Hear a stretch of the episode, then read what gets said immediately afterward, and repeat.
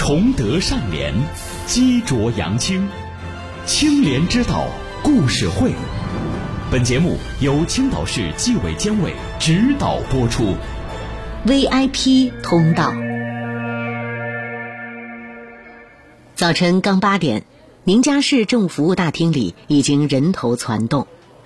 最近出台了一项新政，许多人需要到现场办理相关的手续，但大厅里只有两个窗口能办，乌泱泱的人已经排到了大门外。一个戴口罩的大爷站到队尾，问前面的小哥：“哎呦，这么长的队，今天还能排上吗？”小哥看着队伍排成了长龙，打趣道：“着急也没用啊，在这儿才真正知道啥叫龙的传人。”这么多人，里边就俩窗口，这不是成心让人排大队折磨人吗？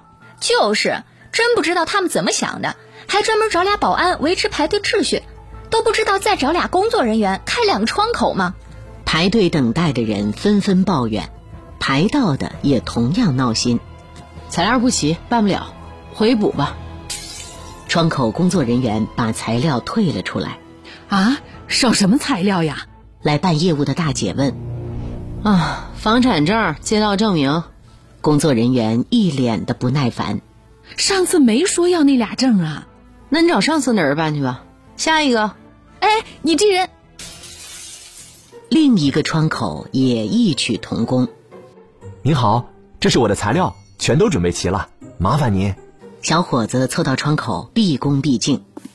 工作人员慢吞吞的翻着，五分钟了还没翻几页。排在后面的人有些着急了，能不能快点啊？提高效率行吗？哎，着急你来弄。工作人员一翻白眼，我这一天到晚得办多少个，你知道吗？站着说话不腰疼。哎，你这服务态度怎么那么差呀？我投诉你啊！爱去哪儿投去哪儿投，要不然我陪你一起去。工作人员做事要起身。算了算了，快走吧，都不容易。哎呀，就是就是的，消消气嘛，别生气了。大家七嘴八舌的劝着，心想：万一他撂了挑子，这队不就白排了？哎，忍着点吧。三个小时过去了，那个戴口罩的大爷站得两腿发酸，直后悔没带个小板凳来。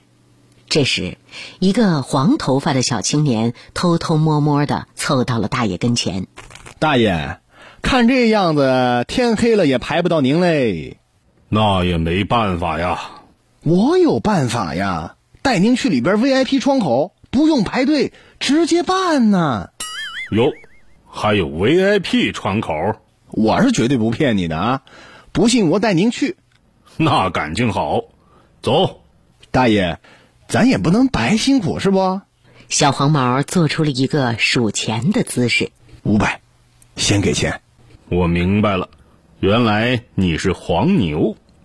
哎，不对呀，这是政务服务大厅啊，又不是医院、火车站，怎么也有黄牛啊？一样啊，那都是帮助提供稀缺服务的吗？您看，这么多人，那肯定排不上你。就算排上了，你说说不定又让您回去拿材料，这材料那材料，今儿不就白排了？您说您那么大年纪了，何必受这罪呢？带您去 VIP 窗口，轻松愉快的就给办了，也就一条烟钱，绝对划算。小黄毛口沫横飞的劝着，大爷看了看长长的队伍，咬了咬牙，摸出了钱包。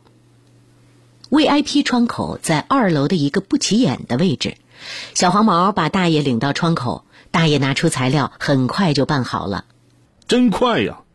都像这个窗口一样，那就好了。嘿嘿，怎么可能？那大厅要是不费劲不烦心，谁还愿意花钱到这儿来办呢？哦，原来如此。大爷微微点头，若有所思。从大厅出来，大爷径直走回市纪委监委办公大楼。哟，秦书记，您这是暗访回来了？怎么样啊？呵呵。大有收获。大爷摘掉口罩，长出了一口气，说道：“这形式主义、官僚主义的背后啊，往往有不当利益在作祟，必须得好好查查。”